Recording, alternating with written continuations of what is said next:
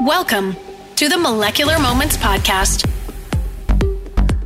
In today's episode, we sit down with our guest, Dr. Rick Briscoe, Senior VP of Safety Assessment and Research Operations at Cerevel Therapeutics. Rick is a 25 year veteran of the pharmaceutical industry with stints in academia, CRO, big pharma, and biotech. In his academic research and throughout his pharma career, he is focused on developing a further understanding for how neurodegenerative diseases work and how to develop drugs to target the very challenging field of neuroscience. Rick has a true passion for this field that I think you'll feel throughout our conversation. So as always, we're talking science as scientists do. And without further ado, here's another episode of Molecular Moments. Welcome to the podcast, Rick. I'm delighted to have you join me today. Can you just start with giving us some highlights from your career? Yeah, thanks, Chad. Uh, really appreciate the time today. So I've had a, a, an interesting career, as you mentioned, in a, in a variety of settings uh, uh on the uh, pharmaceutical, big pharmaceutical side, the CRO side, and uh, now the biotech side. And that's given me sort of a really broad perspective to understand the business in a way that a lot of people that are just in one segment probably don't. So I started out, uh, I was a postdoc at the University of Michigan. And um, after a few years there in the pharmacology department, I was recruited to uh, a CRO. And uh, at that location, I spent uh, about three years building up a, a lab a lab team. And um, after that stint, I got recruited to Merck. I was at Merck for about 17 years, did various jobs at Merck. Um, headed the safety pharmacology group for a few years. I also worked on a rotational assignment for about two years in corporate strategy. And so I reported into the strategy office supporting the CEO. Uh, that was a pretty interesting uh, opportunity during the Schering-Plough Merck integration. And then uh, about three years ago, I got recruited to come to Cerevel in the biotech space, and uh, we're a uh, startup based in Cambridge, Massachusetts, that focuses on neuroscience, small molecule drug development. Wow, that's awesome and uh, great sort of intro to what uh, to what you've done. I want to even step it back a little bit though, because I'm interested in what got you into science. What was your motivation, right? And and uh, for those of our audience who haven't figured it out, you're my brother, my big brother. So I was there watching uh, some of the action as you were uh, growing up, and I'd love to hear from you. What got you into science? What was your motivation from early on? We've heard some really interesting stories from some of our guests, and I'd like to hear you tell that side of it sure. as well. Yeah, so you know, it really goes back to uh, I've always been very curious about how things work in the world. When I was young, you know, I, I was always exploring biology in the environment. Spent many summers at a nature center day camp at the local nature center and um, did many things playing in the mud and ponds uh, with various creatures. But that really was one of the starting points for me to really get interested in biology then I sort of transitioned into, um, you know, high school, and I discovered that I didn't really like school because it was boring. Um, but yet, um, one thing that I did start doing in high school was scuba diving, and uh, scuba diving really ignited a, uh, a, really different interest in biology for me in terms of marine biology and all of the diversity in the ocean uh, it was really intriguing to me. And so, you know, it was really those experiences early on that started me down the path of being interested in science. And then I didn't really know what I wanted to do. I went to college uh, for undergrad, and I discovered uh, a professor there, Gary Dunbar, who was starting up a neuroscience lab. And uh, I became uh, really interested in neuroscience uh, pretty much from uh, the early part of my freshman year of college. And um, it was all, all downhill from there, so to speak all, all, downhill or all uphill. So that was at Central Michigan, uh, Central Michigan University, correct. right, in, in Mount correct. Pleasant. Yeah, yeah, and that's uh, that's amazing. And and just a little tidbit, since we are brothers, I, I would say I remember many nights at the uh, at the kitchen table uh, studying, right, where, where yeah, as you uh, as you moved along. So it's interesting you bring that up because I think that experiential learning is so important and it's so important to some people where where they get their motivation from from the experiential side. And it takes a while until that clicks with people and how do you apply that and have a career? Because no matter what that start was or what your grades were in, in high school, which clearly, you know, got you into a, into a good university and a good situation, you've been successful by any measure of a, of a career uh, for sure. So, yeah, yeah, absolutely. Yeah, w- you know, speaking on the experiential side, uh, one thing while I was in college, it was uh, probably the most pivotal experience for me to really decide to go into neuroscience drug development was uh, I spent a couple years working at a transitional living facility for chronic mentally ill adults. In, in that facility, these were people that were very men- mentally challenged, ill people, mm-hmm. uh, schizophrenia, very severe schizophrenia. And um, I I really learned a lot about these patients. Um, they're just people that are really struggling to uh, to live a normal life, struggling with schizophrenia and other chronic mental illnesses. And and I saw how the medications they were taking really made an impact, um, both positive and unfortunately negative, because there are a lot of um, side effects of those medications. And uh, one one patient in particular, she was a, a, really nice person that was really struggling with schizophrenia, and uh, she went on a new medication called Clozaril at the time. And Clozaril's a it was a newer antipsychotic that had a lot of promise for tremendous efficacy.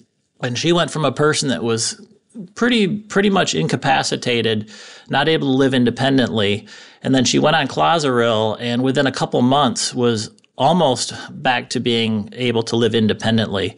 It was a just a shocking transformation to see. And then I discovered one of the big problems with a lot of psychiatric medicines are that there are potentially bad side effects. And she got a side effect from that medicine called agranulocytosis, which basically causes your white blood cells to uh, to die off.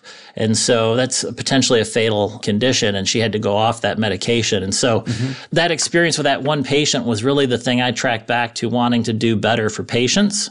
And it really changed my thinking of what I wanted to do long term. And I wanted to develop new antipsychotics. And I've been doing that ever since.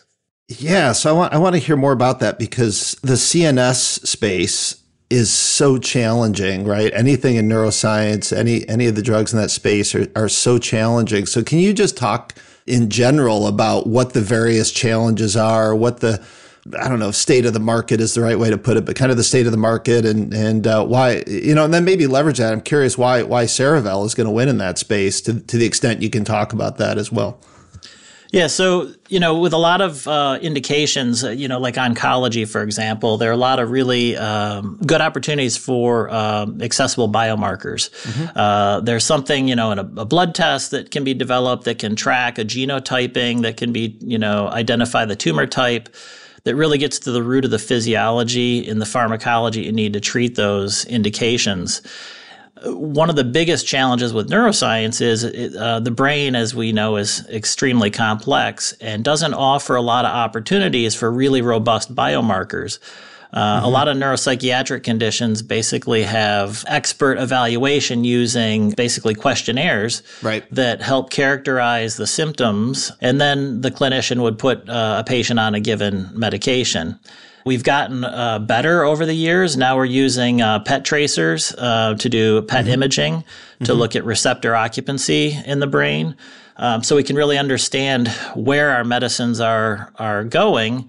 But still, that's at a receptor level, and it's not the integrated uh, physiology of the brain. It's really looking at very localized displacement from targets. And so it's really, I think neuroscience is really lacking the ability to have really robust biomarkers. That's been the challenge, I think, overall. Yeah, and, and the few that are out there are not very specific to a certain disease, right? I think they're more of sort of different brain activity in response to general modifications. I was just I was just reading an article about some different uh, biomarkers for CNS, and the point of the article, without uh, getting into too many details, was really focused on, hey, we found biomarkers that are specific to this particular disease, which was really unique. So, yeah, um, so continues to be sort of the holy grail. Yeah, absolutely. You know what we're trying to do at Cerevel, we're really trying to characterize pathways in the brain and modulate receptor systems in a very specific way. Traditional um, antipsychotics, for example, often uh, modulate multiple transmitter systems. And, um, you know, what that causes is a lot of off target effects or un- uh, undesired effects. You know, metabolic syndrome and obesity, um, you know, are real common. Weight gain is a real common issue with a lot of psychiatric medications. Mm-hmm. And we're trying to modulate in a more specific way than traditional therapies. Yeah, that's uh, that's fantastic. I think the the story of Cerevel, uh, just from the standpoint of of how a company is sort of born, I think is somewhat interesting and unique. Is that something you can uh, you can tell us a little bit about how how Cerevel came about?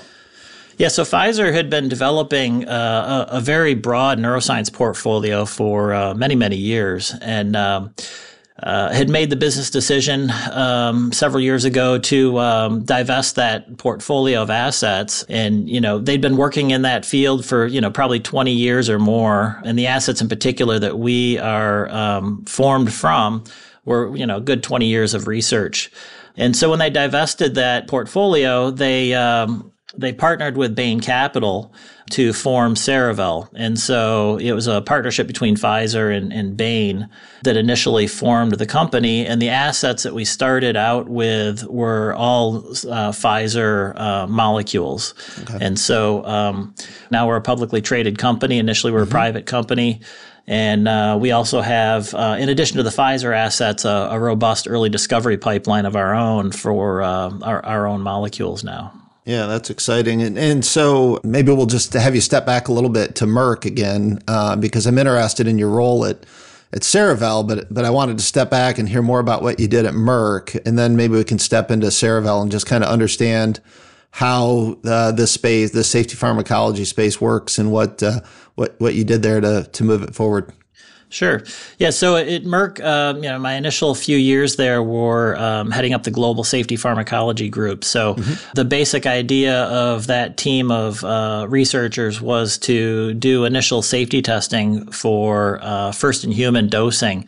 So we wanted to make sure our, me- our medications or potential medications were safe for phase one uh, clinical trials volunteers as you know, phase one studies uh, in the small molecule space tend to be very small uh, phase one studies, you know, maybe eight or 10 mm-hmm. subjects right. at a time, uh, very carefully controlled studies. But uh, so what we would do is characterize, you know, the basic profile to let the clinicians know what to monitor for or what to worry about and pay attention to to make sure our subjects were very safe over the years, I transitioned to a broader role where um, I was responsible for the overall safe non-clinical safety package, uh, not just the first in human enabling mm-hmm. package. Okay. You know, I would follow a, a, compound through from early discovery all the way through to post-marketing monitoring in terms of uh, the safety profile.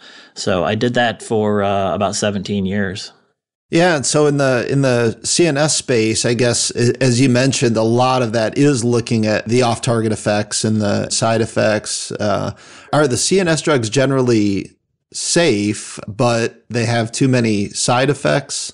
That, that almost seems like a contradiction to say it, but I, I maybe yeah, I think one I'm, of the yeah, I know. I mean, one of the biggest challenges are that. Um, you're modulating receptor systems that are ubiquitous throughout the body. So mm-hmm. you may have, uh, you know, you're trying to modulate dopamine in the brain, for right. example, in uh, the striatum for Parkinson's disease. Right.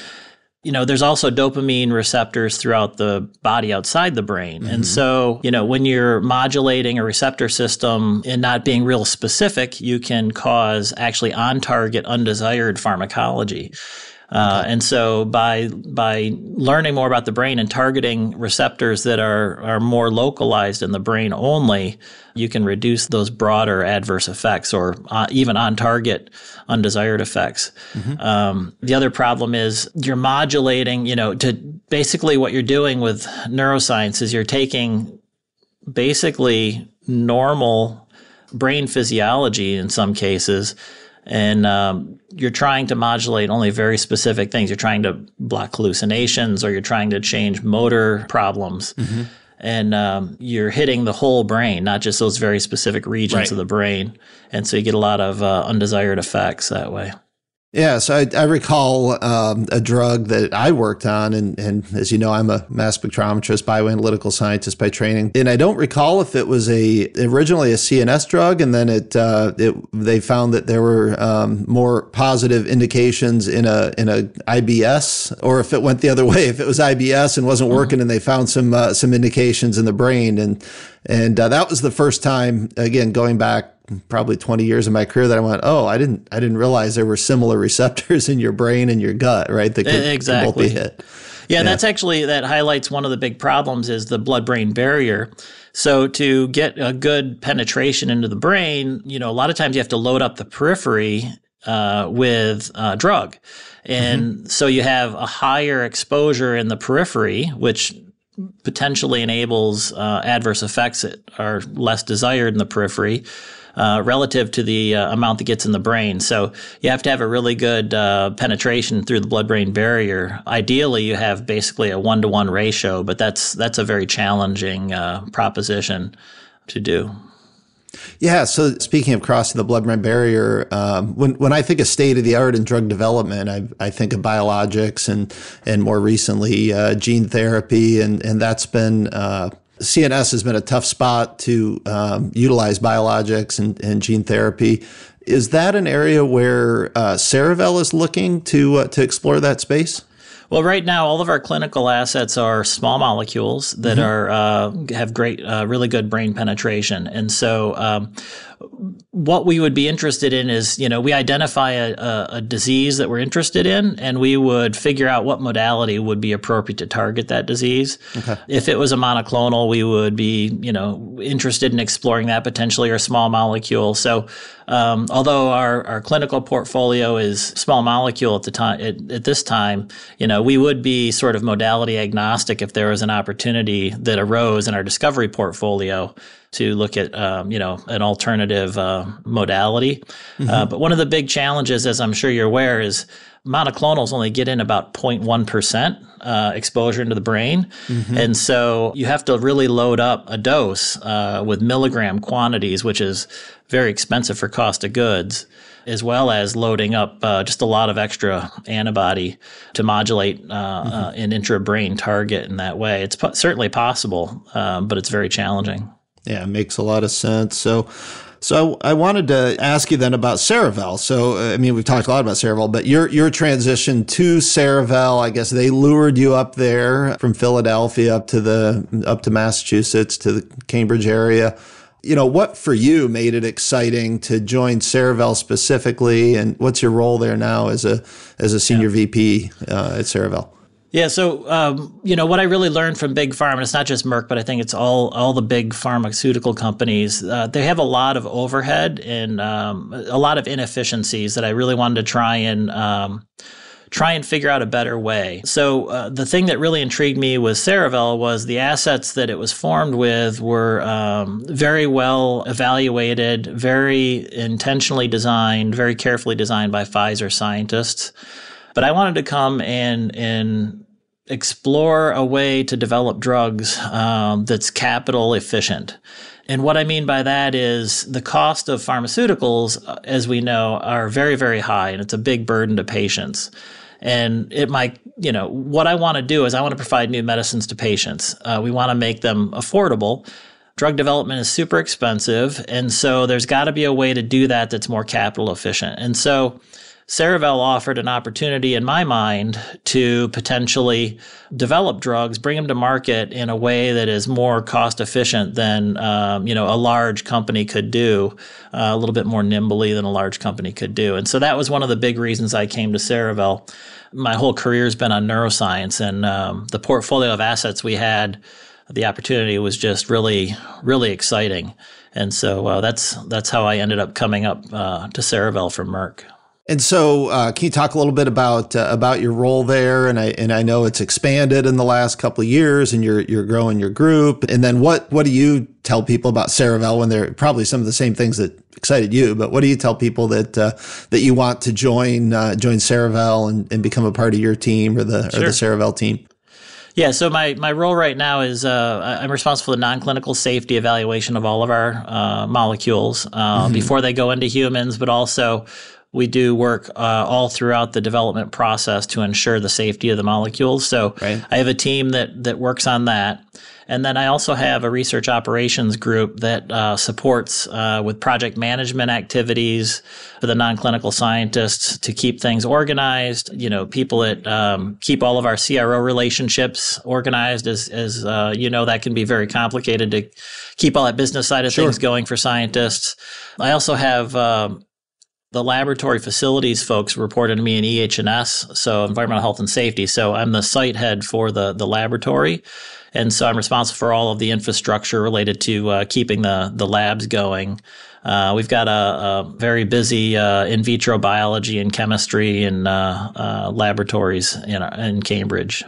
Very cool. What what therapeutic areas? Uh, you know, we just talked broadly about CNS, but what therapeutic areas specifically is uh, is Cerevel working in? Yeah, so we've got a number of areas of interest. So one of our late stage uh, phase three molecules, tavapadon, is um, being studied for uh, Parkinson's disease. So um, symptomatic relief of Parkinson's disease. We have uh, a couple other assets. Uh, one one called emraclidine that is for uh, we're hoping for schizophrenia. So that's in uh, phase two trials right now for schizophrenia. Uh, and then we've got another asset uh, named darigabat, and that is uh, being studied for uh, epilepsy currently.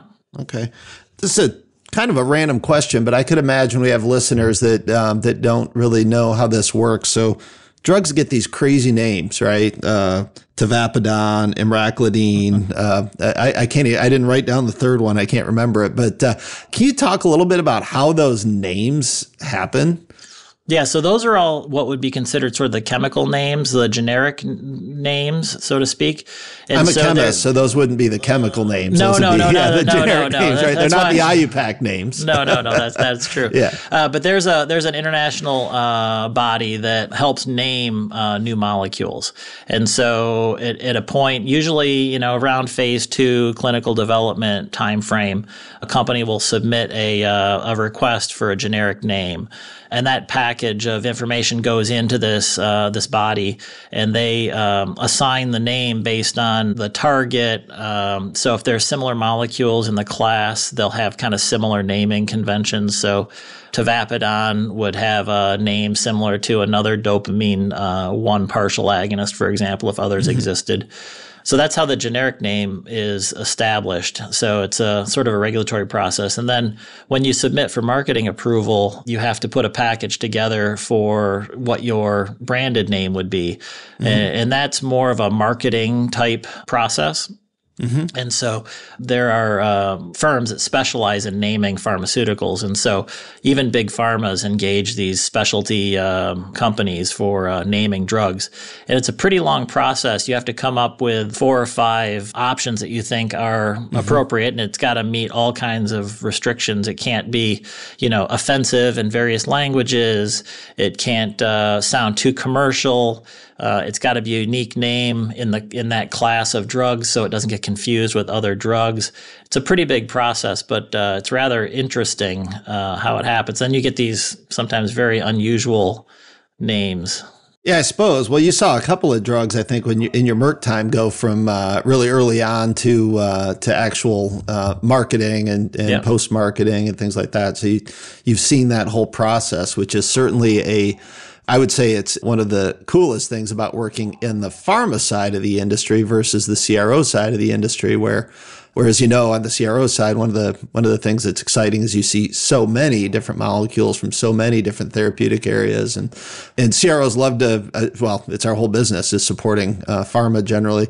Can you talk about for me? You said you you manage some of the CRO relationships. What what that role is in in uh, for CROs supporting a, a company like uh, like Cerevel? Yeah, so um, one of my most fundamental, important uh, aspects of working with CROs is I try and incorporate the CRO partners into my team. Um, you know, some sponsors uh, have a real like standoff. They don't tell you anything about the drug. They they don't want you to know any information or background, and they treat you more like a service provider. I really prefer to really integrate the CRO partner into our team in a, in a really strong mm-hmm. way. Uh, we identify favorite scientists we work with and request them uh, over and over because uh, that relationship is really, really important. Mm-hmm. And so I would say the the number one thing that I do, and I believe is, uh, I think is best practice, is to treat the CRO just like an extension of your own company. Mm-hmm. Because uh, there are extremely capable scientists in, in mm-hmm. CROs, and right. not taking advantage of that expertise is a huge mistake. Yeah, one of one of the things that I learned as a you know in the in the CRO industry is when you get those deeper relationships. Um, I completely agree; it's the way it should be. But I also learned that seeing deeper inside of what goes on in the in the pharma company or the or the biotech or whatever we want to classify it as, you also see more of the noise. And and it was interesting um, with a big relationship I had a few years ago with a company because we saw more of that noise. So we wanted to see deeper into the pipeline, but then you see more of the noise and, and I didn't, I, I don't think I had fully realized how much, um, noise in terms of start dates for trials, different drugs, and all these different pieces that my, uh, pharma contacts, if you will, my pharma project managers or, or bioanalytical lab directors or whatever the role was, they were filtering out so much of that. Uh, oh yeah. For us. So, yeah. yeah, yeah, it's uh, you know, on the because I worked in a CRO on the CRO side, on the on mm-hmm. the service provider side, you only see the frustration of study start dates changing constantly and drug delivery dates changing constantly, and mm-hmm. um, you don't really understand or know why. You just think the partner is being um, irritating. yeah, and then yeah. when you start to see it on the uh, the sponsor side of the business, and you see it's all about the complexity of that noise, as you call it, in terms of you know production didn't go well for uh, material that you need for the study or priorities are shifting at the company. You know, they can't find clinical sites to mm-hmm. enable a study. So all of that complexity in that drug development process does get filtered out for the CRO a lot of times. Uh, so it's good when you see that chaos. Yeah, sometimes I go overly nerdy with the way I think of things, as you know, uh, and uh, I think of these like a like a Fourier transform. A Fourier transform goes from the time domain to the frequency domain, and you and you apply a Fourier transform. And I've always thought it, you see this decay of of noise down uh, as time goes on. You see this you know reduction in noise, and I for some reason when I when I see that, I always think of you know how that works. So, anyways, probably over the top, nerdy. Well, it's nice to know that there, you're still a math nerd. I appreciate that. yeah, exactly, exactly. So, Rick, if you um, if you were to not be in the CNS development space for pharmaceutical industry, like if somebody said, or or maybe even said, hey, maybe you maybe you nail it at Cerevel with a couple of big drugs, and then some years down the road you want to move into a different uh, development space. What what area of drug development would you want to work in? I have worked in cardiovascular metabolic diseases in the mm-hmm. past, mm-hmm. and uh, I, I, think those uh, that area actually has a lot of uh, opportunity still.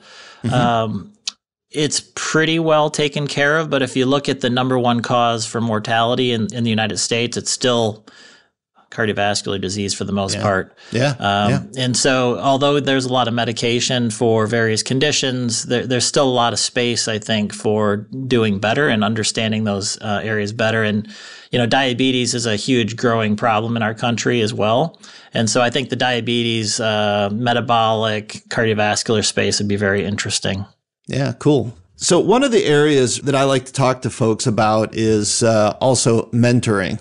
And uh, it's a little bit, again, it's outside of our, our regular drug development talk, but I'm curious how you've taken that role on or any, any great mentors that you've had in the industry along the way that have influenced you that you might tell us about lessons you've learned or, or lessons you might share for, uh, for others in that, uh, in that space.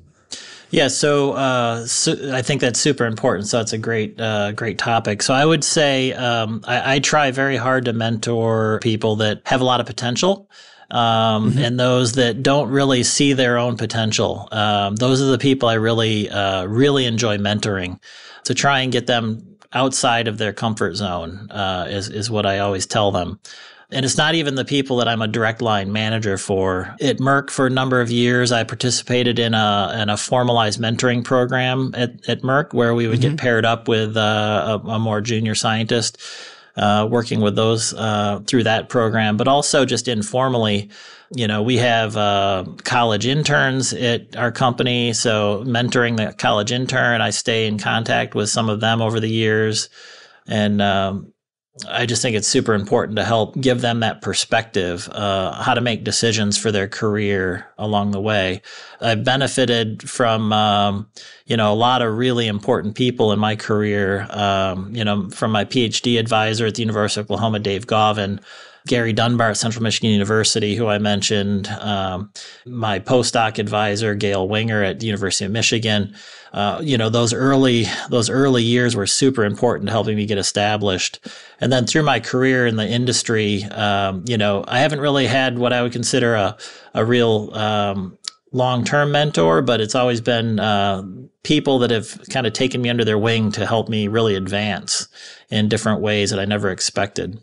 Yeah, and I think uh, well, we're both north of 50 now and I, I don't know about you but I but I've started to feel like all right uh, w- while I've mentored and, and and trained and supported people I've started feeling like okay now I'm really getting to that give back mode of my career and and uh, in fact I was at uh, I was at a conference uh, last week and I'll admit I started feeling like the old guy because I started telling all these stories and I started realizing they were uh, you know the the the folks I was, uh, t- you know, giving advice and talking about how to navigate the meeting and see this person's talk because they're, you know, they'll give a fantastic talk. I started realizing, uh, you know, they, they maybe were, you know, in kindergarten when, you know, when I, when I first started building some of these relationships or, or younger or younger in some cases. Yep. So uh, I'm sure, I'm sure you've experienced that as well. And, You've been involved in a number of uh, societies over the years as well. I know you were in the Safety Pharmacology Society and what else? Tell me about your experience uh, being involved in, in different organizations like that and how that's impacted. Yeah, so I've been, uh, I think scientific society involvement is super important for scientists on a number of levels. It helps advance the field, it gives visibility to the field, it helps advance you professionally as an individual, but also helps uh, mentor junior scientists. Uh, the Safety Pharmacology Society uh, is sort of my favorite society, so to speak, uh, mainly because um, I got involved very early in my career while that society was just forming. Uh, it's mm-hmm. only been around for a little over 20 years now. Uh, I served on the board of directors for that society for several years, and I was also president of that society uh, back in 2009. Mm-hmm. And so um, that really helped me, um, you know, network in a global way. It's an international society. I met lots of people. It really helped uh, give me a perspective of how others are doing things. Mm-hmm. Um, drug development's a super complex business, and um, you know, there's a hundred ways you can accomplish the same task, mm-hmm. and uh, it's important to broaden your understanding of other people's uh, methodologies. And societies really help foster that. So, as a younger brother, I've always been pretty good at, at trying to get you in trouble, so I stayed out of trouble. So I'm going to ask you a question uh, for for mom and dad. What's the what's the number one lesson you learned from mom, and what's the number one lesson you learned from dad? Oh boy, that's a really good one. so um, you know, I think from from mom, I learned to be a tenacious, never give up fighter when it comes to accomplishing a, a project, and um, you know, w- one of the things I really learned from her was um, when you say you're going to do something, failure is not an option. And so I really learned that. And uh, that served me well over the years. It does cause some stress, but uh, you know it's helped me fight through a lot of really challenging uh, drug development problems over the years. So I would say that that's definitely something I, I got from mom. From dad, I really got a, a I think a different perspective on um, you know, how to deal with people. He's a real people person. And one of the mm-hmm. things that scientists really lack a lot of times is the ability to really interact with people in a um, sort of a way that's more social. Um, mm-hmm. And um, I, I, think I really, uh, I really got a lot of that from him. So I, I had mentioned to you that I was going to ask you a couple, you know, surprise questions, if you will, but you said, "Hey, you should ask me what uh, what's my dirtiest job ever." And so I, I have to ask because now I'm really curious. So, uh, yeah. so what was your dirtiest job you ever did? Yeah, so I, I, have two particularly dirty jobs. So one dirty job was one that you also did was detasseling corn. Mm-hmm. And so if you're from seed corn territory in the Midwest and you're uh, a 15 year old kid and you need a job in the summer, you detassel corn. At least that's what we used to do. Um, mm-hmm. That was a pretty dirty job, spending um, you know long days in a cornfield full of mud and dirt and wet and everything that goes with that. Wet in the morning and dry in the afternoon. Yeah, absolutely. And, and absolutely. when we were doing it, no bathrooms in the field.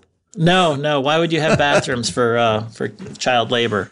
Um, so that that was one that was one dirty job. And um, if no, none of the uh, listeners know what corn detasseling is, they should just Google it, and then they'll see, and they'll think we're crazy for having done it. Yep. Um, the other dirty job I had was in college. I did uh, commercial construction as a laborer for a while, and um, I spent basically the whole summer cutting concrete with a big concrete saw and getting myself covered in concrete dust jackhammering and uh, literally digging ditches all summer long.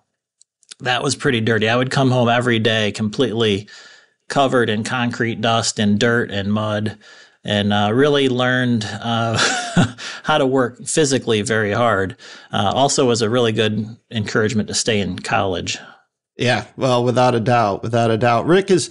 I've really enjoyed chatting with you. Uh, you know, and I find it interesting when I do these discussions because I've certainly recruited a lot of guests that were people I thought I knew well, and I always learn new things about them and new insights. And yeah, that that goes for uh, for me today talking with you. Um, certainly, you've been a fantastic big brother mentor to me over the years. Thank you for that. Thank you for joining the podcast today. Is there anything else that you want to add, or any any closing comments that you might have before uh, before we um, head off?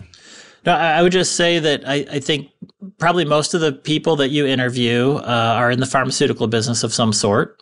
And mm-hmm. uh, most of the listeners are probably also similar in the pharmaceutical industry. And I just want to thank everybody for working to bring medicines to patients that need them. Patients are waiting for new therapies, and our job is to get that done.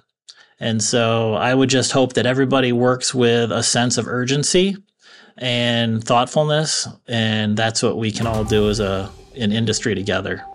Without a doubt. Well, thanks so much, Rick. And that's all for this episode of Molecular Moments. If you enjoyed today's episode, be sure to subscribe on Apple Podcasts, Spotify, or your favorite podcast app so you never miss a conversation.